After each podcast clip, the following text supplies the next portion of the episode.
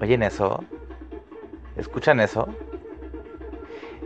Este sonido hace unos 20 años hubiera significado que llegaste a un momento en un juego o con un jefe donde tenías que sacar fácil otras 3 o 4 fichas porque sabías que ibas a gastártelas solamente para vencer a este jefe.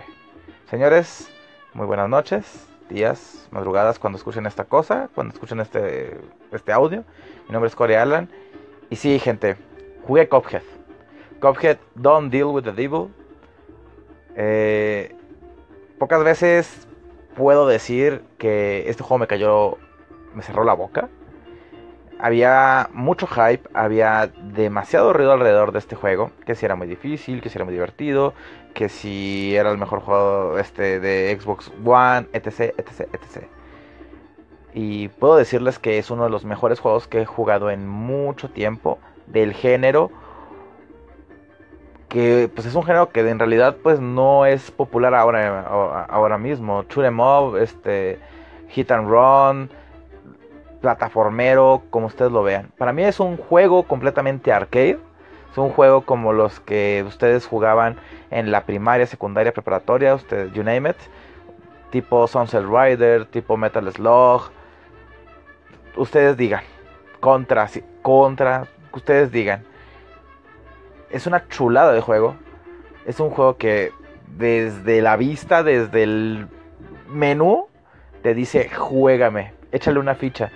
La suerte, la suerte que tenemos es que pues ya nos gastamos como 300 fichas, como unos 300, 400 pesos, depende de dónde lo vayan a comprar.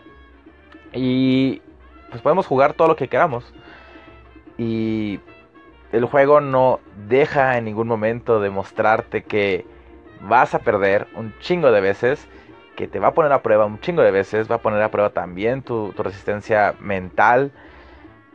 Y aún así, aunque llega a ser frustrante en algunos momentos, con algunos jefes y con algunos escenarios, es un juego muy divertido, mucho, muy divertido. Eh, la tarde del día de hoy tuve la oportunidad de jugarlo con los chicos de Grimora, con los Nerd with Mouth, que pueden escucharnos ahí todos los miércoles, a eso de las 8 de la noche, hora del DF. Y nos estuvimos jugando en cooperativo y, Dios mío, o sea, tenía mucho tiempo que no me divertía tanto. Eh, los jefes son difíciles, los escenarios son complicados.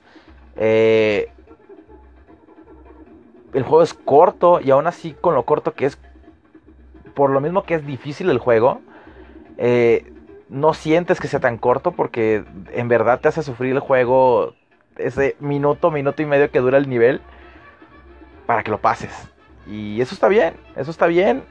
Eh, el replay value o el valor de rejugabilidad pues viene en eso, ¿no? De que lo pases sin que te toquen. Y en serio es hermoso. El juego visualmente es hermoso.